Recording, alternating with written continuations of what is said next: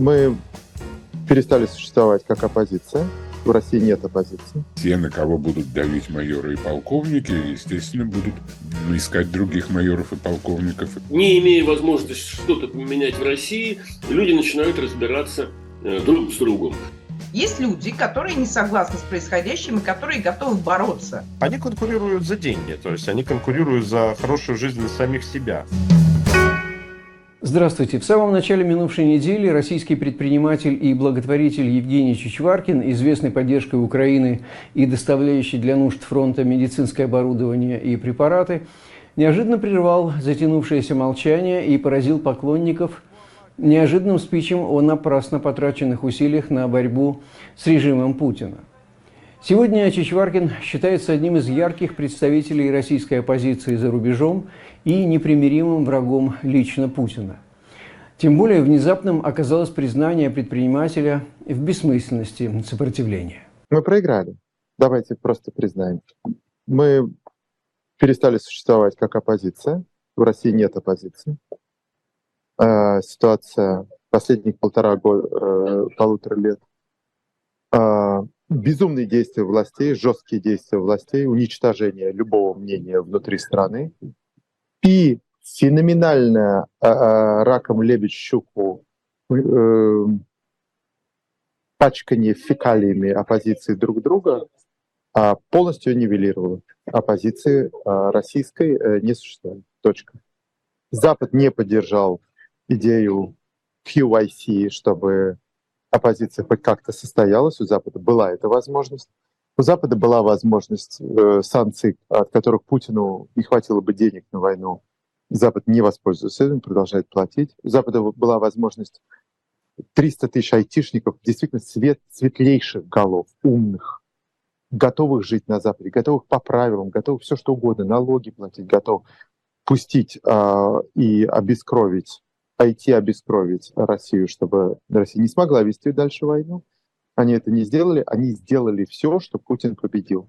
И он побеждает. Заявление Чичваркина на «Живом гвозде» моментально обросло оценками как со стороны российской оппозиции, так и украинских пользователей соцсетей.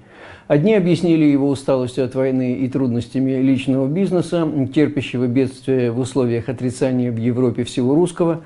Другие объяснили апатию обычной депрессии рефлексирующего либерала. Третьи сыплют упреками в том, что заявление прозвучало на канале Алексея Венедиктова, известного своими контактами с Кремлем, а вот четвертый, не утруждая себя знаниями предмета, обвиняют Чичваркина чуть ли не в предательстве – но что в сухом остатке?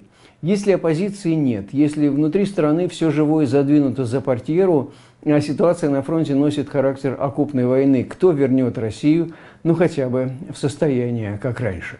А ситуация вот с этим нынешним равновесием, э, неким вот этой, условно говоря, окопной войной, э, она будет нарушена, и э, я полагаю, шансов у белых больше, чем у черных, как, э, вернее так, а, а по, шансов на победу у белых больше, чем шансов на ничью у черных, как сказали бы шахматисты, да? Вот.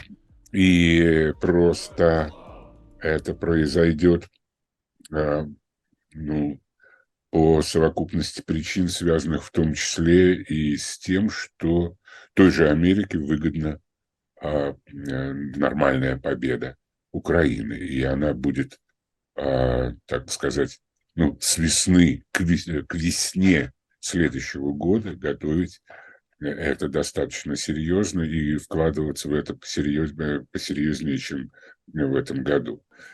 И там те же поставки F-16 и другое, э, э, я думаю, сработают. А подготовить к той же весне э, достаточно серьезное обновление для российской армии на линии противостояния довольно трудно. Для этого нужно больше времени. До, до выборов они не будут рисковать этим. Э, потому что не любят рисковать. Э, поэтому ну, как бы о, о шансах я уже сказал, и как только эти шансы проявятся, то проявится и э, решительность тех, кто, кому в окружении Путина Путин уже достаточно сильно надоел и рассматривается, в общем, как источник угрозы. Заявление Евгения Чичваркина удобно тем, что хорошо структурировано и позволяет выделить акценты, с помощью которых можно выстраивать оценки деятельности оппозиции за рубежом. Стало общим местом говорить, что разобщенность русской миграции имеет давние традиции, и нынешняя история почти ничем не отличается от, например, послереволюционной. Но мало кто пытается искать истинные корни разногласий не по политическим, а глубинным историческим мотивам. Пока только констатируется перманентная междоусобица внутри нового российского зарубежья. Правда заключается в том, что все так называемые вожди оппозиции, э, им хорошо. Михаил Борисович Ходорковского большой капитал, э, возраст, э, семья, дети, внуки. Ему есть чем заниматься. Да? Над ним там будет возможность для перемен в России, он, конечно, в них с удовольствием примет участие, ему есть что сказать, есть что сделать. Но если их не будет, для него никакой катастрофы не произойдет. У Гарри Каспарова есть твоя жизнь, авторитет, э, имя э, как чемпиона, его все время приглашают в университеты, лекции, там, значит, и так далее. Навальный сидит в тюрьме, но вся его команда получает большие международные гранты, Э, хорошие деньги, большой финансовый поток. Да, у них нету никаких факторов, которые бы заставляли их договариваться или заставляли их что-то менять, переходить к каким-то активным действиям. Статус-кво их всех хорошо устраивает. Единственное, кого статус-кво не устраивает, те, кто находится в Украине. Потому что воюющая страна, потому что люди на фронте, потому что они проливают свою кровь, потому что гибнут товарищи. Только эти люди заинтересованы в переменах, причем сейчас. Их не устраивает стагнация, им необходимо действие. И вот вокруг этого есть, э, соответственно, все противоречие. Те люди, которые уехали из э, России, там, э, вот, муниципальные депутаты, вообще, ну, те, кого мы называем там релакантами, да, они ищут прежде всего возможности интеграции в международную среду. Там, им нужно какие-то, каким-то структурам примкнуть и так далее. Там многие из них находятся в очень тяжелом финансовом э, положении, то есть поэтому им нужно приобрести какой-то финансовый поток в тех странах, э, в которых они находятся. Но опять-таки эта мотивация не связана с переменными в России, то есть э, процесс нужен. А, а вот в Украине ситуация совершенно иная, и поэтому, конечно, Чичваркин он правильно диагностирует ситуацию, он видит ее с э, лондонского угла зрения, и он не видит никаких возможностей для людей договориться. Все просто конкурируют друг с другом. Политолог, профессор Свободного университета в Риге Дмитрий Орешкин поддерживает факт, будто режим Путина сегодня остается незыблемым. Всякое иное мнение – суть обольщения. Плохо ориентированная на европейские ценности, а то и вовсе враждебная им, часть оппозиции не может считаться независимой от действий или решений власть придержащих. В этом смысле уместна аналогия с культурой. С одной стороны, импортированной царем Петром из Европы и принятой государственным стандартом, а с другой – глубинной, балалаишной, устроенной радикально противоположным образом европейской. Так называемая культура низов по Лотману.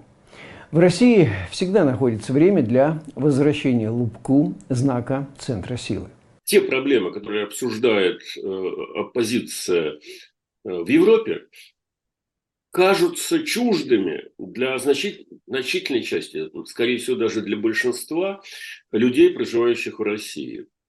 Я не хочу сказать, что там в России остались только вот э, какие-то пролетарии или беднейшее крестьянство, как в 20-е годы. Даже тогда этого не было. Но ситуация мучительно тем, что просто люди говорят на разных языках. С одной стороны, говорят о правах, о институциях, о долгосрочных тенденциях развития, о том, что люди не могут голосовать, не могут поменять власть, о том, что суды работают на власть, а не на э, соблюдение закона, о том, что правоохранительные органы охраняют не право, а начальников, о том, что пресса утратила способность объективно давать оценки. Это говорит оппозиция. И разные люди говорят по-разному. Из оппозиции, что тоже естественно, потому что они, по идее, принадлежат к той культурной среде, которая ценит чужое высказывание. А им в России говорят, ну, подумаешь выборы, а нигде нет честных выборов. Подумаешь суды, а нигде нет честных судов. Подумаешь пресса, а везде пресса продажная. И большинство людей как-то с большей или меньшей охотой эту терминологию э, принимают постправды. Хотя, конечно, это не так. Но оторванная и изгнанная из страны интеллектуальная надстройка, позвольте мне таким термином воспользоваться, а, генерирует смыслы, которые не пользуются спросом а, на территории России. Получается, что спрос на силу сегодня определяет в Кремле, демонстрирующим кулаки всякий раз, когда, как ему кажется, все вокруг посягают на его суверенное и святое право жить по собственным законам зверинца тогда, когда в стране сформировалась диктатура, э, нормальная оппозиция, ну, в таком а, политологическом или западном смысле слова, тоже невозможно. Просто потому, что нет институтов политических вообще никаких. А оппозиция – это тоже политический институт. Есть люди, которые не согласны с происходящим и которые готовы бороться с тем, что сегодня происходит в России. Есть люди, которые борются с тем, что происходит в России. Причем они борются разными способами. Есть даже те, кто борется с оружием в руках. То есть есть несколько вооруженных формирований, созданных из россиян, которые воюют. Есть э, партизаны, которые все время что-то делают. Есть люди, которые, несмотря на э, всевозможные опасности, в том числе для их жизни, все время говорят о том, что происходит в России. Да, почему я говорю про опасность для жизни? Потому что историй с отравлениями было довольно много. Поэтому говорить э, в таком политологическом смысле, что оппозиции нет, да, нет. И это естественно. Но можно ли упрекать оппозицию в том, что ее нет? В коннотации, предложенной Ольгой Курносовой, разумеется. Социолог, президент фонда «Индем» Георгий Сатаров тоже далек от иллюзии относительно ярко выраженных настроений российских экспатов. Выдержавший натиск Запада Путин, отчасти восстанавливающий баланс на экономическом и военном фронтах, а живучесть путинского режима сегодня констатируется во всем мире – так вот, это не только провал оппозиции, сосредоточившейся на самой себе, но и ее идеологическая ошибка. Нам слишком обильно заливали в уши крах путинизма, что уши забило глиной. Сатаров полагает, что оказалось достаточно сместить акцент лишь в одной области военной, как оппозиция осталась без важного движущего аргумента – внимания прессы. Они понесли ущерб от Хамас – прежде всего, наша российская оппозиция не выдержала атаки Хамаса на Израиль. Э, потому что появился другой очень мощный очаг противостояния на земном шаре, который отвлекает огромное количество внимания от Украины, и уж тем более от такого сопутствующего субъекта, как, значит, условная э, вытесненная а, оппозиция они за то время, пока э, Хамас, э, ну, короче, до, до 7 октября они не успели сделать что-то такое существенное, что могло бы быть э, ну, э, центром серьезного интереса и притяжения. Ну, я не знаю, правительство изгнания в Лондоне или что-нибудь в этом духе, правительство изгнания. Э, ну, что-то такое, что обладает определенной субъектностью, да, так сказать, некой самостью, да, вот смотрите, вот мы, мы сжатый кулак, а, который нацелен на то, чтобы возвращать Россию в нормальное состояние. Вот, а, значит, наши планы. А, план, планы обсуждались, значит, были встречи там-сям. Планы, в общем, ничего нового там не прозвучало они конкурируют за деньги, то есть они конкурируют за хорошую жизнь для самих себя. именно власть это коллективное упражнение, а выживание это наоборот упражнение индивидуальное. Когда ты занимаешься выживанием, ты стремишься, чтобы вот распихать локтями, чтобы то есть, вот дождь пролился непосредственно на тебя а не на кого-либо еще. Власть нельзя взять индивидуально. Ты должен действовать большой командой. И чем шире команда, тем больше вероятность прихода к власти. А с выживанием это означает, что один и тот же ресурс ты должен делить на большее количество людей. Поэтому это противоположная мотивация, и мы это видим вот наглядно. Не имея возможности что-то поменять в России, люди начинают разбираться э, друг с другом. Кто-то слишком широко улыбался Путину, у кого-то пальто не слишком белое, а у кого-то оно вообще темно-белого цвета, а, а кто-то этот режим укреплял и так далее. Ну, это от. Поэтому к этому тоже относиться спокойно. Но если принять за факт, что с оппозицией в эмиграции все более или менее ясно, они согласны внутри страны либо сидят, либо молчат, кто сегодня готов взять на себя миссию вернуть Россию хотя бы в состояние довоенной нормальности и не ввергнуть ее в гражданскую войну, чего так опасаются на Западе? Интересно, что, отвечая на этот вопрос, все наши эксперты э, продолжили держать под спудом тезис Чичваркина о силе путинской диктатуры. У Путина очень хорошо отработана главное для него технология удержания власти. Не развитие страны, не там, э, модернизации, повышения технологий. Нет, нет, нет. Это все слова. А главное – это контроль. Главное – это спецслужбы. Главное – это разделение силовых властей, чтобы силовые структуры друг на друга стучали, друг за другом следили, друг с другом э, конкурировали и первому лицу докладывали. И в этом смысле у него все хорошо. Власть он удержит. А, э, левые турбопатриоты представляют угрозу для режима. И именно поэтому Гиркин не будет допущен до президентских выборов, хотя хотел бы э, себя испытать. И, кстати говоря, с моей точки зрения, мог бы набрать, ну, конечно, не там, 30%, но заметное число голосов уж побольше, чем, скажем, Геннадий Андреевич Зюганов. Потому что за ним стоит ну, процентов 20-25 вот этих людей, у которых есть претензии к Путину, потому что он слабоват с их точки зрения. Вот ему бы чуть-чуть побольше от товарища Сталина, и все было бы замечательно.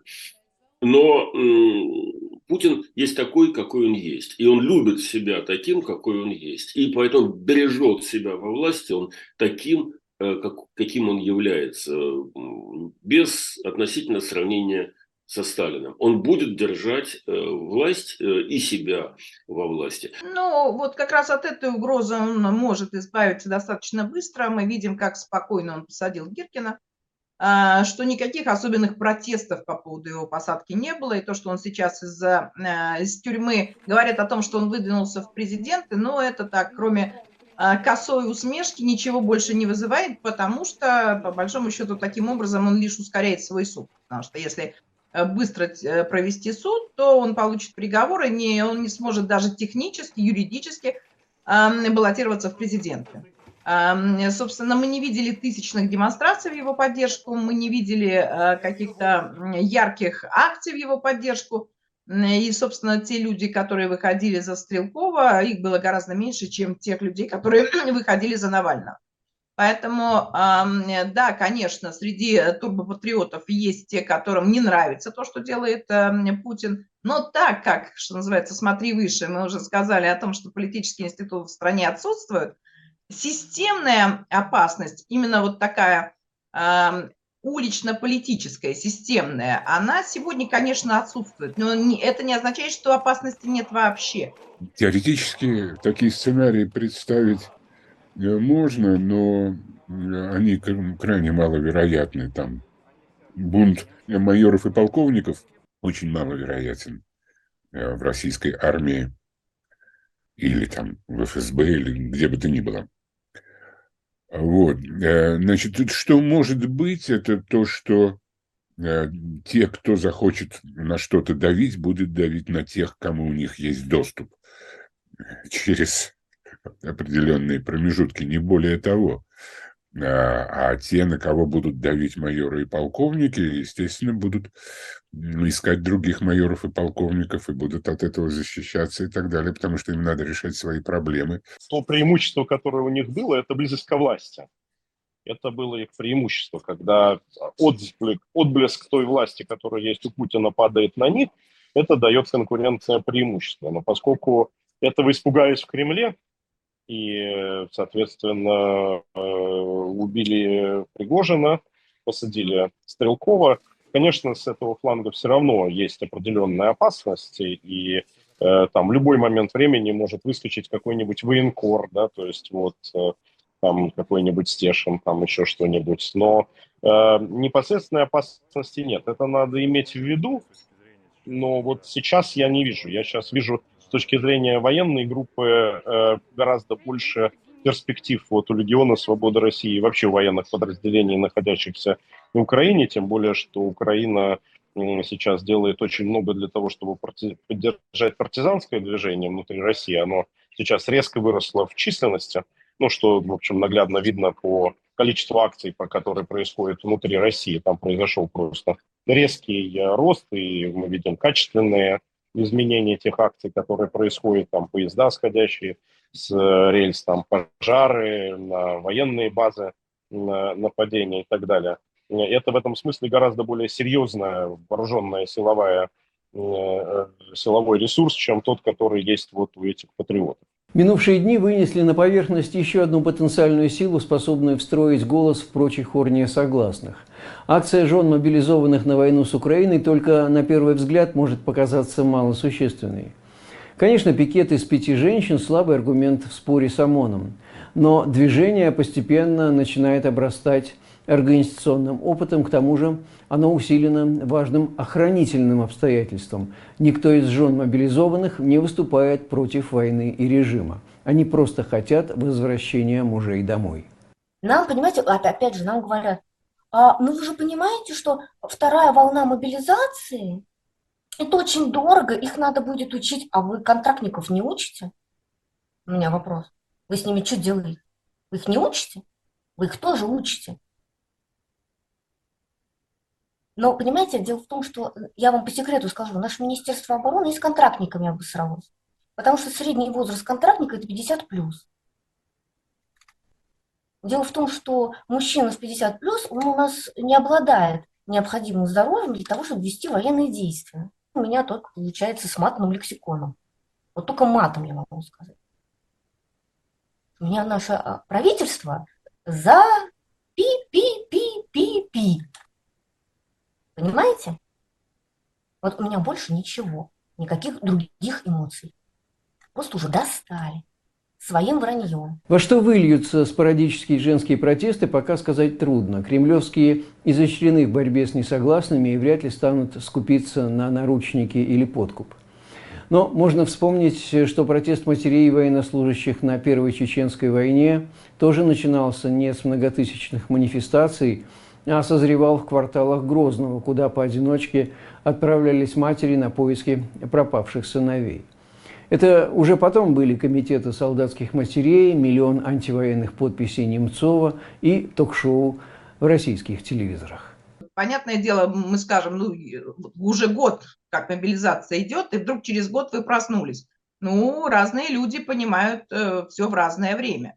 И поэтому э, вот это понимание, э, ну, кто-то уже 24 февраля все понял прошлого года, а кому-то понадобилось более долгое время. Война сегодняшняя по каким-то своим аспектам похожа на ту Первую мировую войну. И в этом смысле можно ожидать, что и э, усталость от этой войны э, внутри самой России э, будет происходить похожим образом. Аналогия с Первой мировой войной, на мой взгляд, звучит слишком смело. Надо все же учитывать дряхлость государственной машины при царе Николае, а также дезорганизацию армии при массовой большевистской агитации в войсках. Ни тех, ни других симптомов в современном случае пока не наблюдается. Политическая и военная ситуация как внутри страны, так и за ее пределами скорее напоминает переход в стадию ожидания – все словно бы затаились в предвкушении подтверждения гипотезы одного небезызвестного профессора. Как если бы исход диктатора действительно примирял Россию с Украиной и Западом? Ну, а, то, что смерть Путина откроет окно возможностей, безусловно.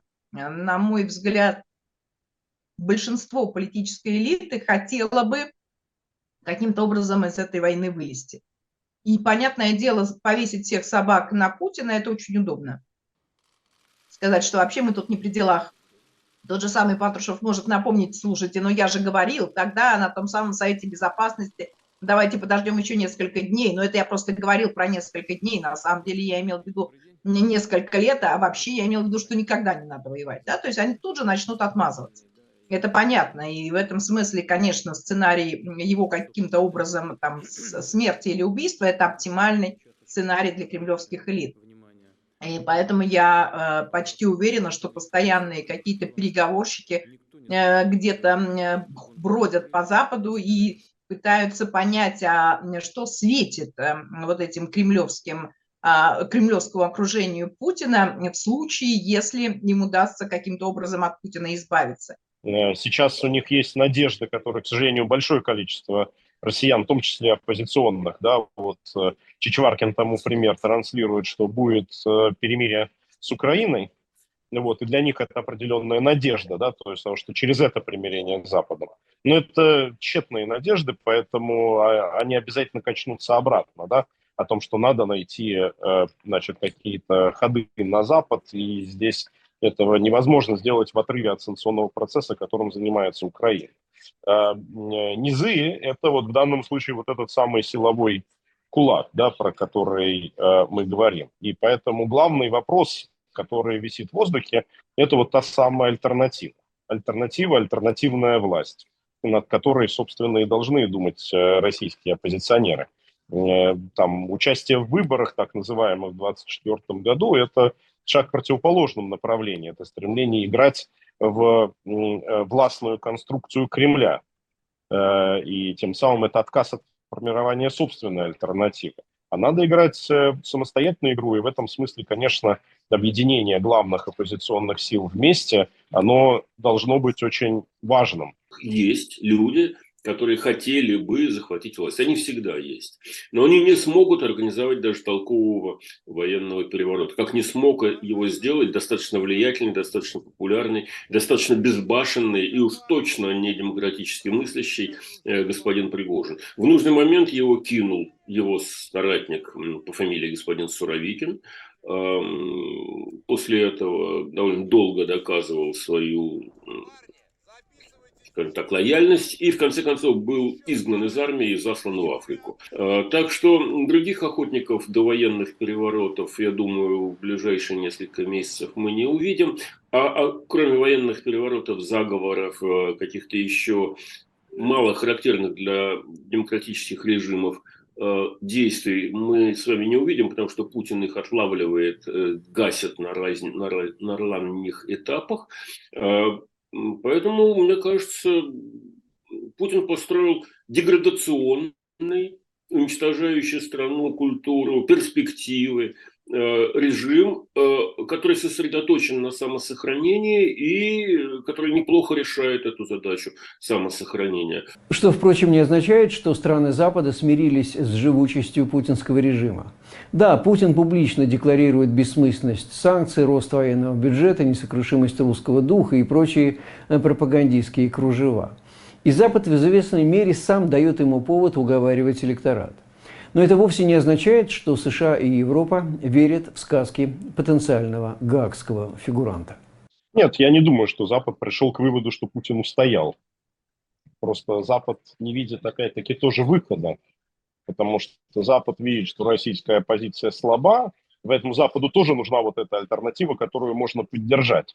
Вот когда в условиях Венесуэлы они видели Гуайдо, они тут же это сделали. И вот здесь вот нам этого не хватает. Вот нам, у нас нету вот Тихановской, э, э, Гуайдо и так далее. А создать это можем только мы, это никто другой не создаст. И никаких там новых выборов через которые это может появиться, да, этого не произойдет. Не вокруг Явлинского же там или Надеждина, соответственно, э, объединяться. Да, это можно сделать только извне, но для этого надо сначала почувствовать себя властью. Не людьми, которые пересиживают которые ожидают, когда все произойдет само собой, а быть с людьми, которые ее делают. Понятно, что ситуация будет ухудшаться, но она будет ухудшаться медленно, э, и этот режим может существовать долго. Впадать по этому поводу в отчаяние, мне кажется, неправильным. Понятно, что Путин построит забор между собой и всем остальным миром. И в этой ситуации лучше оказаться по европейскую сторону забора, чем по азиатскую. Лучше оказаться в Южной Корее, чем в Северной. Другой вопрос, э, что эта разница не так уж скоро ощутится, э, но когда она ощутится, будет уже поздно. А пока, мне кажется, ну да, надо продолжать бороться, надо писать, надо... Даже, даже в советские времена э, там издат Э, как-то просачивался в страну и, и имел какое-то воздействие на человеческие мозги. И в конце концов произошло то, что называлось там перестройкой, а потом и крушением Советского Союза. Я не сомневаюсь, что то же самое будет и с путинской Россией, и быстрее, чем с Советским Союзом. Но не через месяц, и не через два, и даже не через полгода. У путинского режима, как у всякой подобной системы, есть свой жизненный ресурс. Однако кажется, что он до конца не оценен, чтобы подводить ему окончательный итог. А вот ресурс оппозиции фактически безграничен, ведь несогласные с диктатурой будут всегда. К тому же, в отличие от престарелых диктатур, оппозиция способна к самовоспроизведению. Тогда как на смену одному диктатору редко приходит другой, ну, если не брать в расчет перверсии на вроде Северной Кореи. Другой вопрос, готова ли оппозиция использовать ресурс как инструмент борьбы здесь и сейчас, или сонно поджидает, когда диктатору доставит черную метку кто-нибудь другой. Хорошо, если забили Бонса, не примут заспанную оппозицию. Если вы смотрите нас в YouTube, оставьте лайк этому видео и напишите комментарий. И пусть все будет хорошо.